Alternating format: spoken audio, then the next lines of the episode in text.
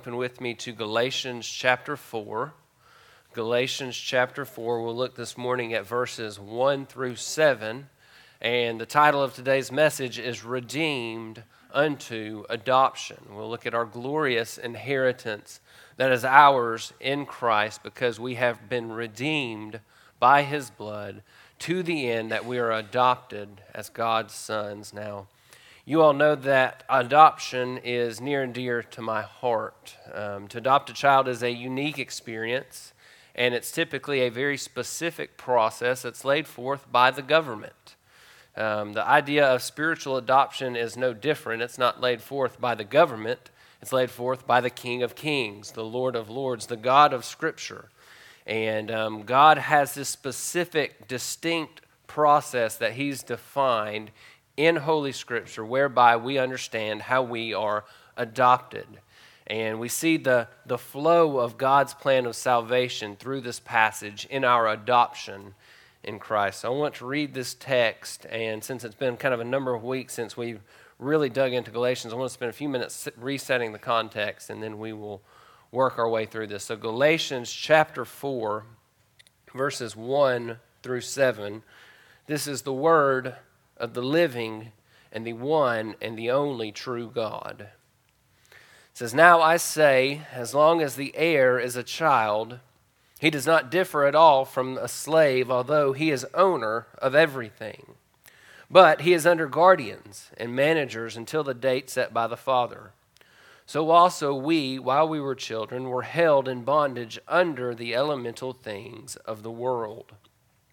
But when the fullness of time came, God sent forth his Son, born of a woman, born under the law, so that he might redeem those who were under the law, that we might receive the adoption as sons. Because you are sons, God has sent forth the Spirit of his Son into our hearts, crying, Abba, Father. Therefore, you are no longer a slave, but a son and if a son, then an heir through God. Let's go to the Lord in prayer. Father, we thank you for your word.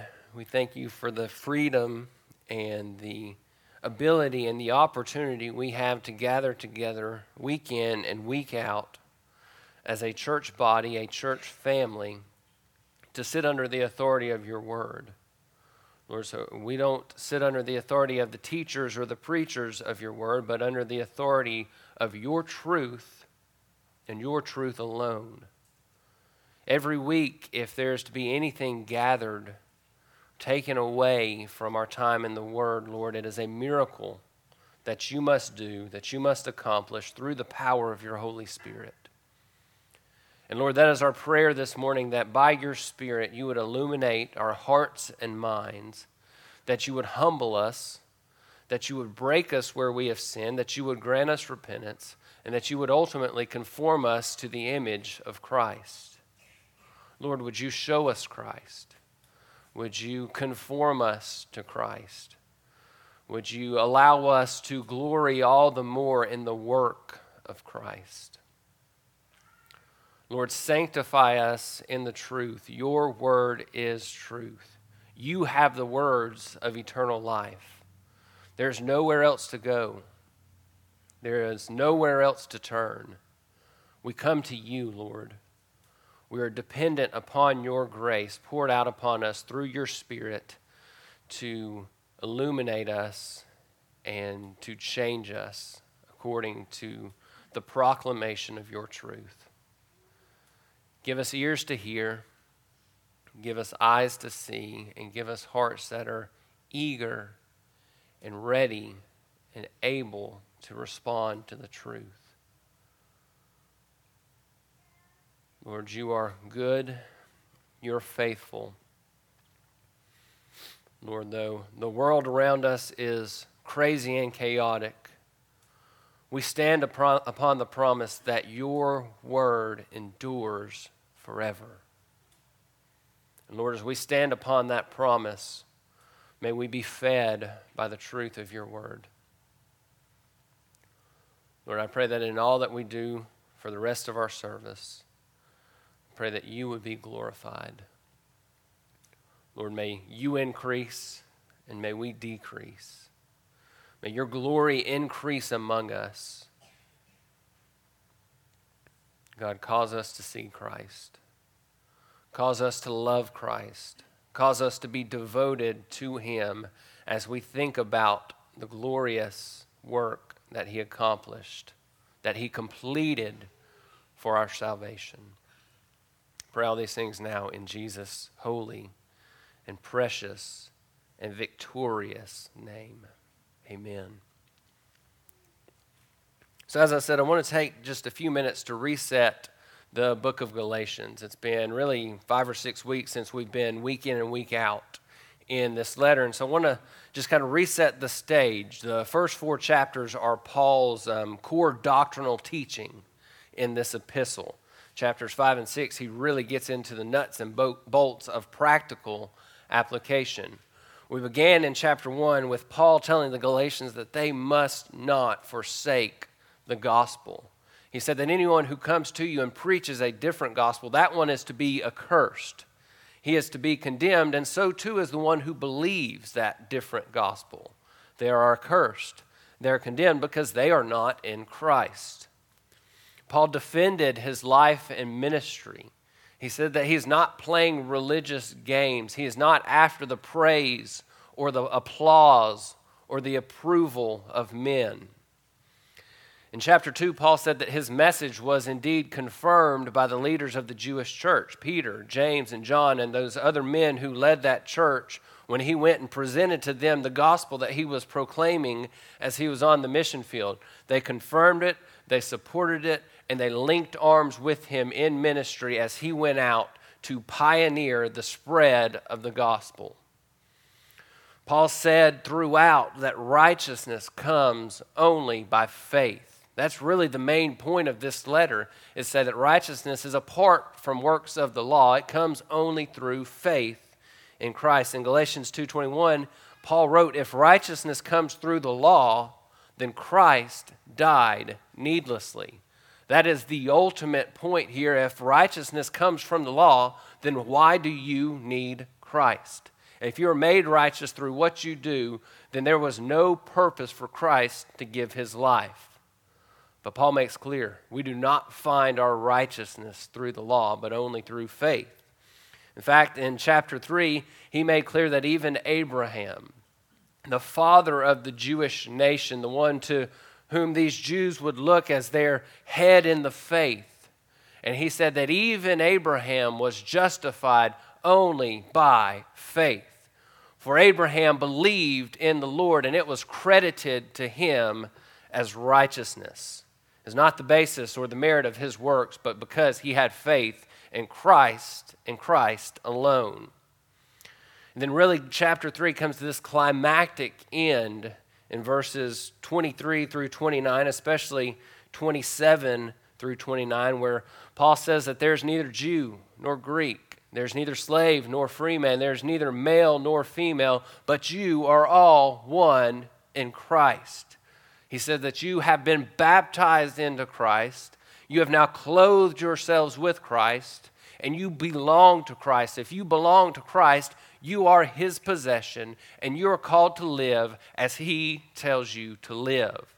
You put Christ on, you take the flesh off, and you live according to the truth of his word. Now, this is all important background as we move into chapter 4, because in chapter 4, we really continue this transition from the old covenant to the new covenant, where Paul teaches that the law has been fulfilled in Christ and so now we depend on faith alone. Your faith, in a sense, is made sight because Jesus has come. You hear eyewitness accounts of the life, the death, the resurrection, and the ascension of the Lord Jesus Christ. And so the old covenant has passed away. Jesus said, This cup is the new covenant in my blood, given for many for the forgiveness of sins. So, all that background working into chapter 4 helps us to see the transition from the old covenant to the new covenant. And so, what Paul does beginning in chapter 4 is he sets forth this analogy this illustration of a child who grows into adulthood to receive the inheritance that his father has given him. And he ties this together to show us that the law serves only to lead us, to bring us to Christ. So, to apply that to us, to give us kind of a central proposition, a central theme or thesis that we want to study today, we see that the law was fulfilled by Christ. You are therefore redeemed and adopted through his work. And being redeemed and adopted through the work of Christ, you must live as one who is redeemed. You do that by forsaking your sin and glorifying your Father who is in heaven. You are adopted. God is your Father if you are in Christ, and you are called to glorify your Father who is in heaven by walking in good works. MacArthur summarized this passage well. He said the central truths of this passage are that life under the law is meant by God to be preparation for divine sonship. The life under the law prepares us for divine sonship. It prepares us to be adopted by God as His children. And it is trust in His grace that brings realization to that sonship, MacArthur concluded. So, really, that's what we want to look at in this. We want to see how the law enslaves us, how the law served only to deliver us to Christ. We want to look at the redemption that we have that we know in Christ. Look at the particulars of that redemption. And then finally, we'll spend a few moments at the end looking at the adoption of the Father and the glorious inheritance that awaits us in eternity. So let's begin then looking at verses 1 through 3 under the heading of the enslavement of the law. The enslavement of the law. Paul begins by saying, Now I say, as long as the heir is a child, he does not differ at all from a slave although he is owner of everything. Now, this is a similar idea to what we looked at a few weeks ago at the end of Galatians 3, where Paul said, verse 23, But before faith came, we were kept in custody under the law, being shut up to the faith which was later to be revealed. Therefore, the law has become our tutor to lead us to Christ, so that we might be justified by faith. So Paul uses a similar illustration here, but he broadens it. You remember as we looked at the idea of a tutor, it was something that was specific to the Roman culture. And so now Paul broadens this illustration a little bit to bring in the Jewish and the Greek culture that was common. Basically, those were the three dominating cultures in the region of Galatia. So Paul begins by speaking of a child, a child who is heir to his father's property. But Paul says that child is no different than a slave while he remains in his youth, while he remains in his adolescence. He has not received his inheritance, and so he's no different than a slave. He owns nothing. He's the owner of everything because he is his father's inheritor, but he owns nothing because he's still a child and his father is still living. Now, each of the main cultures, the Jews, the Greeks, and the Romans, all had these ceremonies, these traditional ceremonies where a child would be transferred from childhood to adulthood. The um, Greeks would do that at the age of 18. The Romans and the Jews were typically at the age of 13, and they had specific ceremonies that they would um, partake of as a child would be ceremoniously moved from childhood to adulthood. And so it's this childhood period that Paul is writing of. He says that while the child was still a was still a youth, while he was still officially legally in his childhood, he had no inheritance. William Hendriksen explained this by saying that while the child was heir by legal right, that legal right had not yet been enacted. It had not yet been brought into place. It had not, he had not claimed his right yet because he was too young to do so. He was owner of everything, yet he possessed nothing in his youth. The illustration continues in verse 2. He says, But this child is under guardians and managers until the date that is set by his father, really till the date that is set by the culture, age of 13 or the age of 18, or if a father wanted to go rogue, he could set whatever age he wanted to. And so now this is a familiar idea. Again, when we think about that idea of a tutor, it's not the same term, but This idea of guardians and managers, the same idea. These guardians and managers were the managers of a household. They were the caretakers of the home. They were charged with making sure that the home operated and ran according to the desire of the man of the home. Included in that would be the upbringing of the children. They would be in charge of making sure the children received education, that they were fed, that they grew, that they were taught obedience, that they were taught rules and laws and whatever needed to come. That's what a guardian or manager did. That's what a tutor did. And so you say, what's the point? What do these guardians, what do these managers, what do these tutors have to do with Christians, with faith, with the law, with salvation? Well, verse 3 kind of begins to lay that out for us. Paul writes there, So we, while we were children, we were held in bondage under the elemental things of the world. Now, typically, when we study Scripture, when we see a we like that, we want to interject ourselves, and typically, oftentimes, we can do that. But Paul has a specific audience here. He is writing especially to Jewish Christians. So, Paul was a converted Jew. He's writing to mostly to Jewish Christians in Galatia for the issues that they're facing. And he says, while we were children, we were held under held in bondage under the elemental things of the world. He says, while we were like a child, the law was our guardian. The law was our manager. It was our caretaker. It was our tutor. So that's very similar to what we saw in chapter 3. But Paul brings in a new concept here. He says, We were held in bondage. It's the Greek word doulao, where we get the word doulos, meaning slave. So Paul says that we were enslaved to the elemental things of the world while we were still children. So now let's pull out and think what are these elemental things? I think there's a, a clear illustration that can kind of help us understand. Think about the idea of elementary school. When a child begins school, they're in elementary school, and it's the first schooling in a series of, of academic ventures to take a child from kindergarten through high school. That is an elemental thing, is the first thing in a specific series. The law was the first step in God's plan of salvation. How do we know that? Because it came first. Uh, God is in control of all things, and He brought about the law before He sent Christ. We have an old and a new covenant because God ordained things that way. The law was the first in God's series in His plan of redemption. But then came misuses.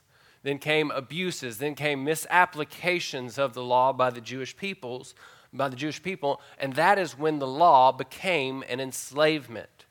That's when the law became like a, a guardian or tutor that was harsh and pressed down and enslaved a people because they used and applied the law in a wrong way. The law serves only to point and to lead us to Christ. Yet the Jews stri- decided that they would use the law to bring them salvation. So Paul says, while we were children, before Christ came, we were held in bondage under the elemental things of the world. We were held in bondage to the man made traditions of the Jews and of their law. He put it this way to the Colossians in Colossians 2, uh, verse 8. He said, See to it that no one takes you captive through philosophy and through empty deception, according to the tradition of men, according to the elementary principles of the world, rather than according to Christ. See to it that you're not taken captive by philosophy, by man made principles, by the elemental things of the world. So there's a little tie in even to the Greek culture, to the Gentile culture, the pagan philosophies. He says, We were all, in a sense, whether Jew or Gentile, held in bondage to the elemental things, whether it was pagan religion for the Gentiles or whether it was the man made traditions that came into the law from the Jews. We were all held in bondage before and until Christ. So, getting to the heart of the matter, to properly understand the glory of adoption in Christ, we must understand the captivity of the law. in a way, the law served as a caretaker. We, we've looked at that, that, that it has its positive effects, that it confined sins, that it was de- designed by God to, to keep the Jews from wandering too far off the reservation into sin. But in a, in a much more appropriate way, in a much more practical way, the law served as a harsh disciplinarian. It revealed sin and it enslaved people to their sin and to the law. Sin, the, the law, I think, is much like when you give a rule to a child. If you tell your child, don't go play in the road, they may have never thought about playing in the road until you tell them, don't go play in the road. But now that they have a law, now that they have a rule, their flesh is curious. What's going to happen if I go play in the road? What, why, why did mom and dad say that I can't go play in the road? Or think about two children playing. They're sitting there playing nicely and getting along, and there's a toy sitting over to the side. Nobody's touched. They've been playing for 30 minutes. Well, now one of the kids reaches over and starts playing with that kid, and now the arguing, now the bickering, now the fighting starts because this toy that nobody had cared about has been brought into the situation. That is what the law did. It served as a boundary fence. It's like a, like a chain link fence that keeps you inside the bounds, but you can see through it. You can see to the other side of that fence. You can see that green grass on the other side of the fence, and you think that grass looks good. That grass looks nice to my flesh. Well, what, the, what our sinful flesh doesn't realize is that grass is laced with poison. That grass will burn you alive as soon as you step in it. That is what the law did. It confines us, it shows us our sin, and then it inflames our flesh to the desires that are against the law, that are against God. So, this is enslavement to the law. It binds us, it holds us captive, it reveals our sin, it reveals our sin nature, and ultimately, the law, and its, in its good purpose, is designed to show us our need for a Savior. It confines our sin, it reveals our sin, and it shows us that we cannot be saved on our own. We must have a Savior. We must have one who fulfills the law. That's the second point. Moving to verses 4 and 5, we see the redemption of Christ. The redemption of Christ. Verse 4. But when the fullness of time came, God sent forth his Son, born of a woman, born under the law, so that he might redeem those who were under the law, that we might receive the adoption as sons. Now, there are important, many, many important things that we see about the nature of Christ's work, the nature of the redemption that we know in Christ through this text. And then in verse 5, we see the great purpose of the redemption. Paul stacks purpose statement upon purpose statement. Verse 5 so that he might redeem us who are under law, so that we might receive adoption as sons. So there's purpose stacked upon purpose. But let's begin by looking at the nature of our redemption, the nature of our redemption in Christ. Firstly, Paul writes that it was when the fullness of time came, when the fullness of time came. Jesus came according to the sovereign plan of the Father. The Son came at the appointed time of the Father. In Mark chapter 1, verse 15, the first recorded words of Jesus by Mark in his gospel is that Jesus was going around saying, The time is fulfilled. The kingdom of God is at hand. Repent and believe the gospel. The time is fulfilled. The Son has come. The Savior is here. The time has come when the Father was ready to transfer from the old covenant of the law to the new covenant of grace through the Son. Romans 5:20 says that the law came so that transgression would increase. The time was fulfilled. Transgression had increased. Knowledge of sin, desire for wickedness had come to the point where God was ready to send his son. Because after the work of the son, then came the helper the, the, the Holy Spirit who helps to curb and to curb sin and to sanctify believers. The time was fulfilled. The Father was determined to reveal the Messiah. And at this proper time, at the fullness of time, God sent forth his Son. The Father sent forth the Son. So not only did the Son come at the proper time uh, to fulfill the sovereign plan of the Father, but he came according to the divine will of the Father. He came according to the divine instruction of the Father. Jesus was absolutely, was, is, and ever will be deity, divine, an equal person of the Trinity. Yet Jesus, the Son of God, submitted himself to the divine will, the divine plan of the Father, and he came to this earth at the moment that the Father told him. So he submitted to the plan and to the divine will of the Father. He came to accomplish redemption at the exact time ordered by the Father. So Jesus was sent from heaven with a divine mission, but he also came from heaven and he was born of a woman. He was born of a woman. He came by the way and in the form of humanity. Jesus humbled himself to be as his creation. Jesus is the author and creator of all things, and yet in humility, in obedience, in submission to the plan of the Father, he came to be part of that which he had created.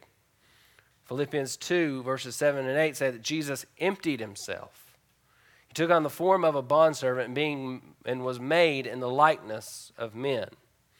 Being found in the appearance as a man, he humbled himself by becoming obedient to the point of death, even death on a cross.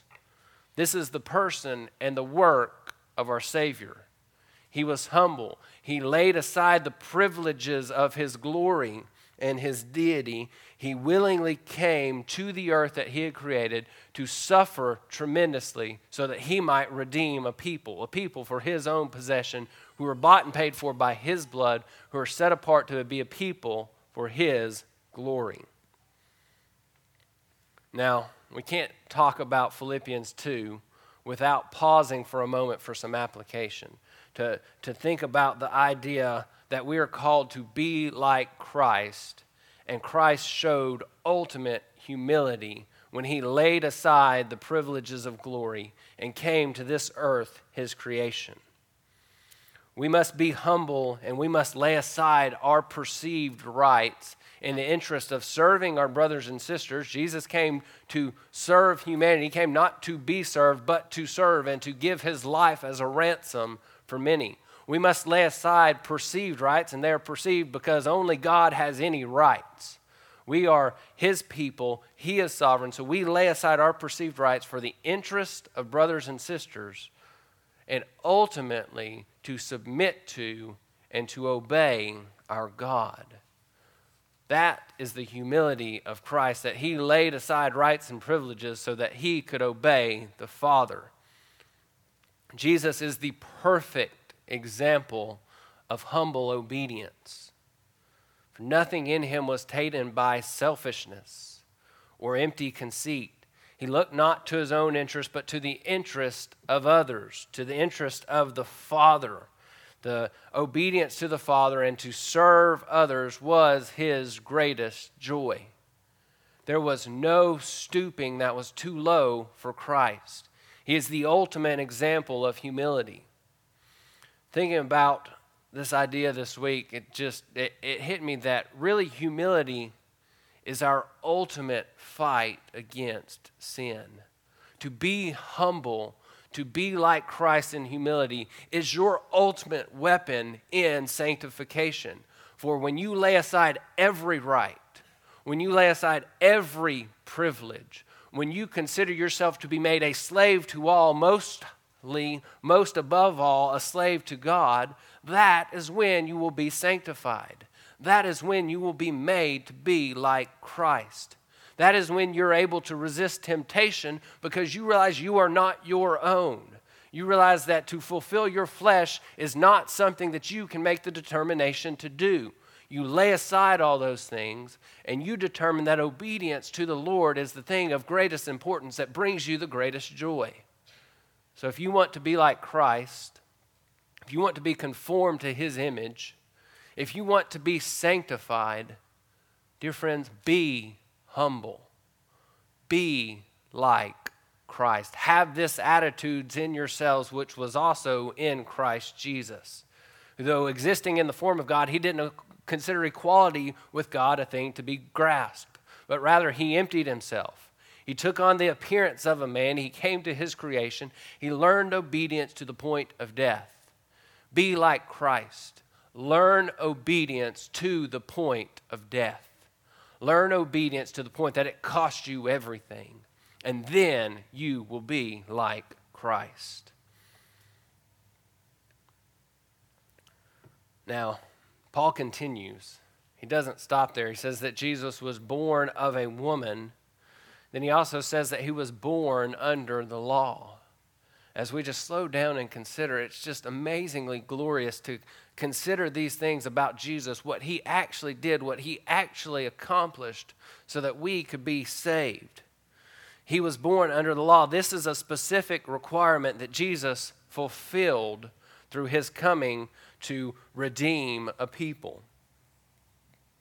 So, now why did Jesus come in subjection to the law? Why was he born under the law? Calvin explains, I think very helpfully, that Jesus did so in our place, that he might obtain freedom for us.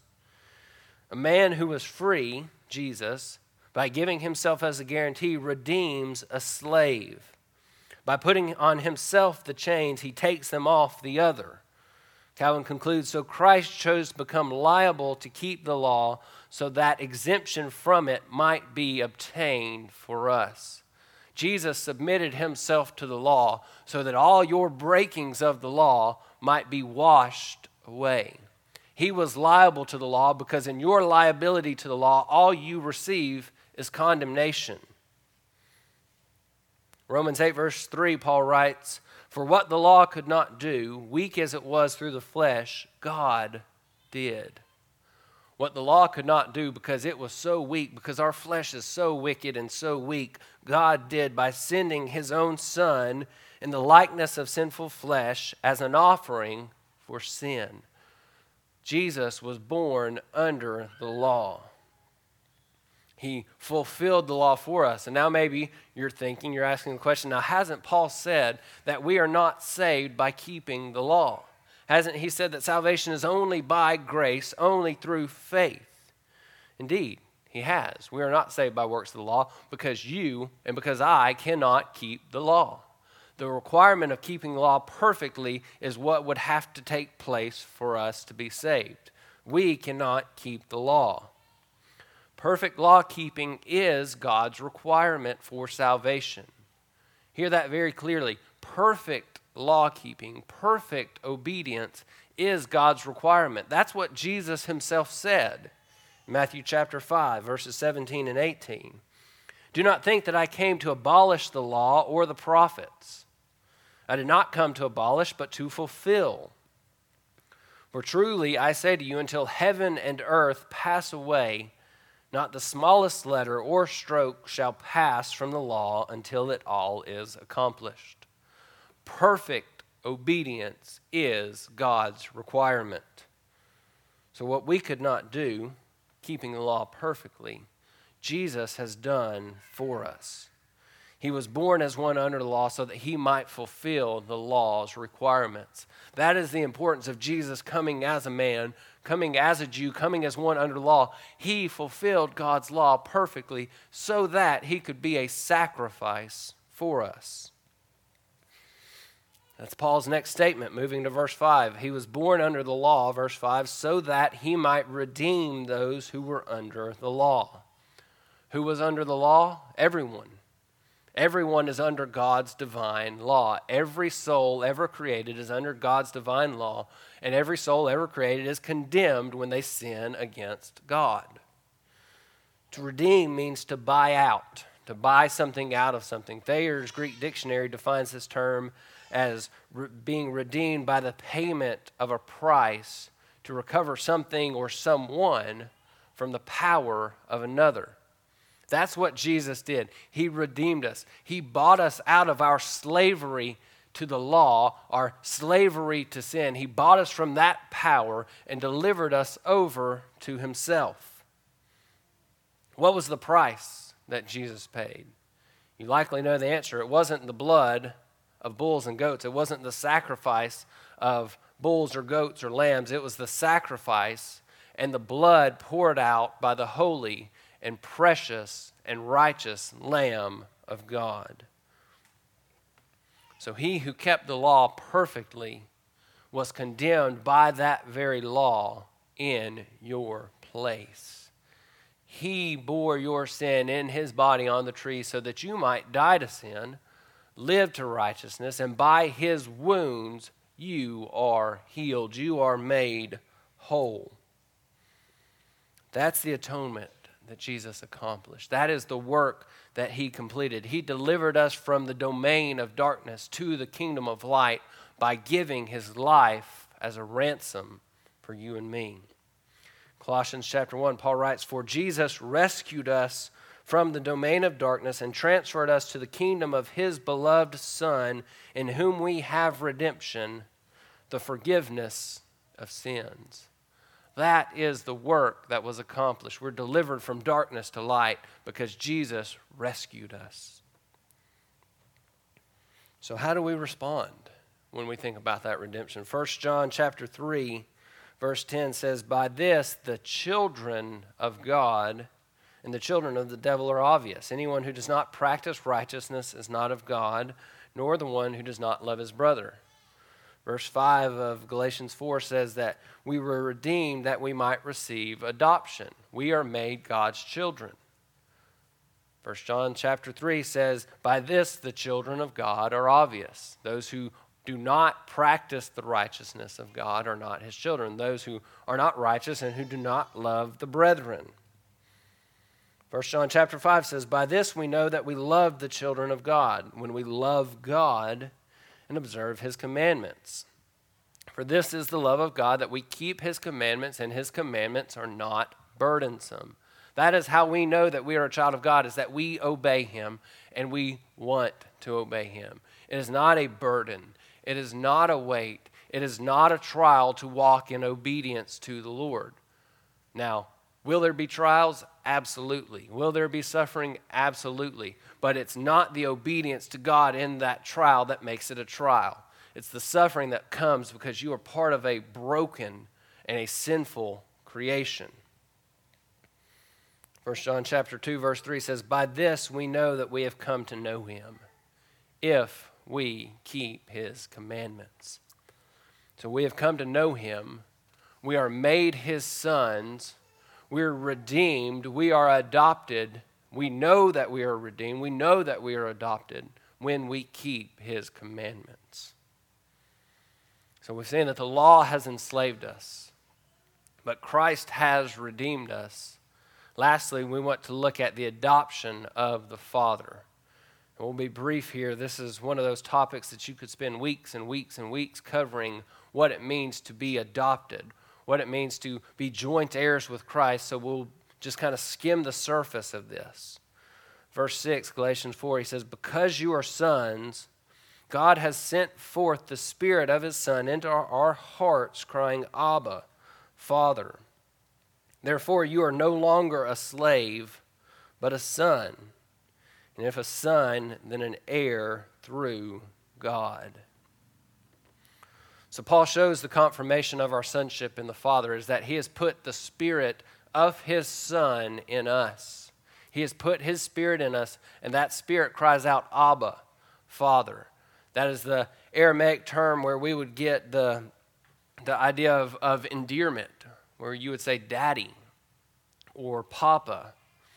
Vine's dictionary says this term signifies unreasoning trust. Not unreasonable trust, unreasoning trust. It is unrestrained, it is unhindered, it is an innocent trust in our Heavenly Father. And it's this type of unhindered trust, dear friends, that we must have if we are really going to obey God in this crooked and evil and perverse world. Frankly, the, the world around us could cause us all kinds of fear and anxiety and stress and would lead us into temptation and to sin if we were not filled with this unreasoning trust, whereby we call the creator of all things our daddy or our papa. He is our father. He works all things together for our good, for the good of those who love him and are called according to his purpose. He works all things together for our good and for his glory. And if you don't believe that, if the Christians in Afghanistan did not believe that, how would they suffer today? How would you suffer today? How would you put your life on the line for a faith whereby you did not know that you were suffering for your Father, your Heavenly Father who loves you, who is going to strengthen you in that suffering, and who ultimately will bring you to Himself? By this we know that we are sons of God because He puts His Spirit in us, whereby we cry out, Abba, Father. Romans 8, 15 and 16. For you have not received a spirit of slavery leading to fear again, but you have received a spirit of adoption as sons by which we cry out, Abba, Father. The Spirit Himself testifies within our spirit that we are children of God. The Spirit testifies that we are children, and then He enables, then He strengthens us to walk in obedience.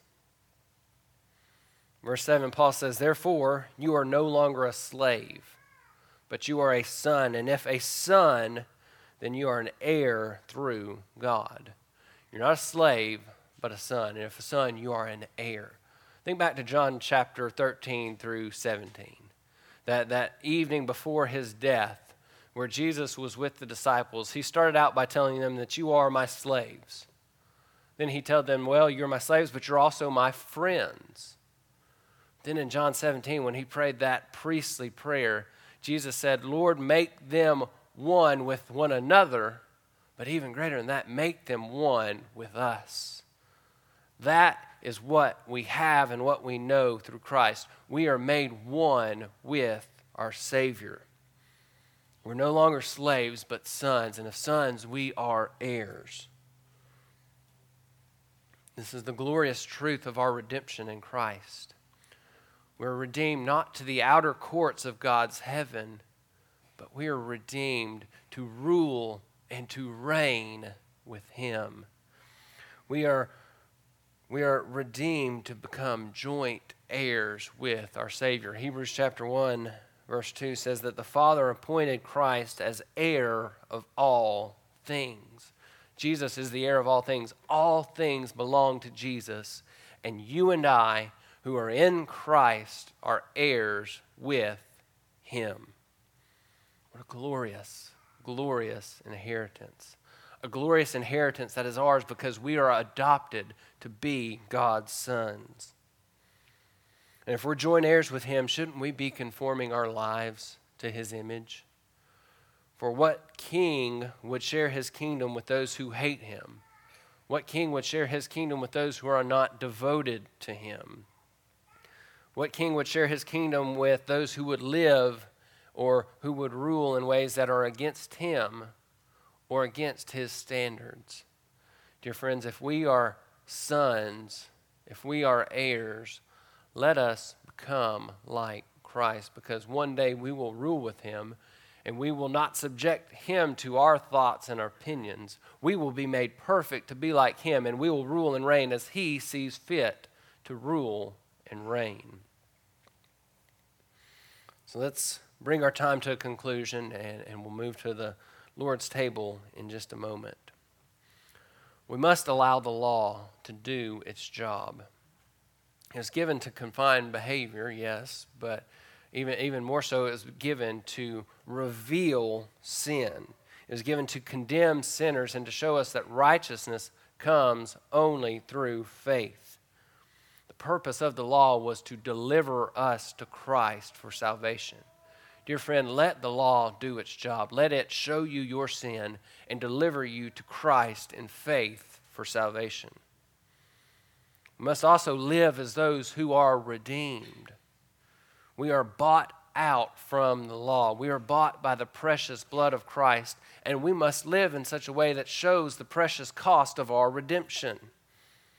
We are not under the law, but we are clothed with Christ. We're clothed with Christ to walk not according to the desires of the flesh, but to walk in the Spirit.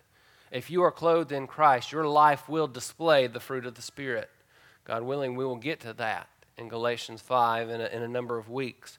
But if you are redeemed, if you are clothed in Christ, you will display the fruit of the Spirit.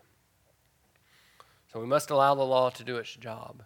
We must live as those who are, who are redeemed. And we must live as sons of God. Must live as those who are adopted by God. And as sons of God, we ought to obey Him exactly as Jesus obeyed. We must obey sacrificially. We must obey humbly. And we must obey with both a pure heart, but also wholeheartedly. Dear friends, that is our call today. You are redeemed unto adoption. And if you are adopted, if you are God's son, you must live as those who are his sons. You must be conformed to the image of Christ. And you do that by walking in the power of the Holy Spirit. Let's close in a word of prayer.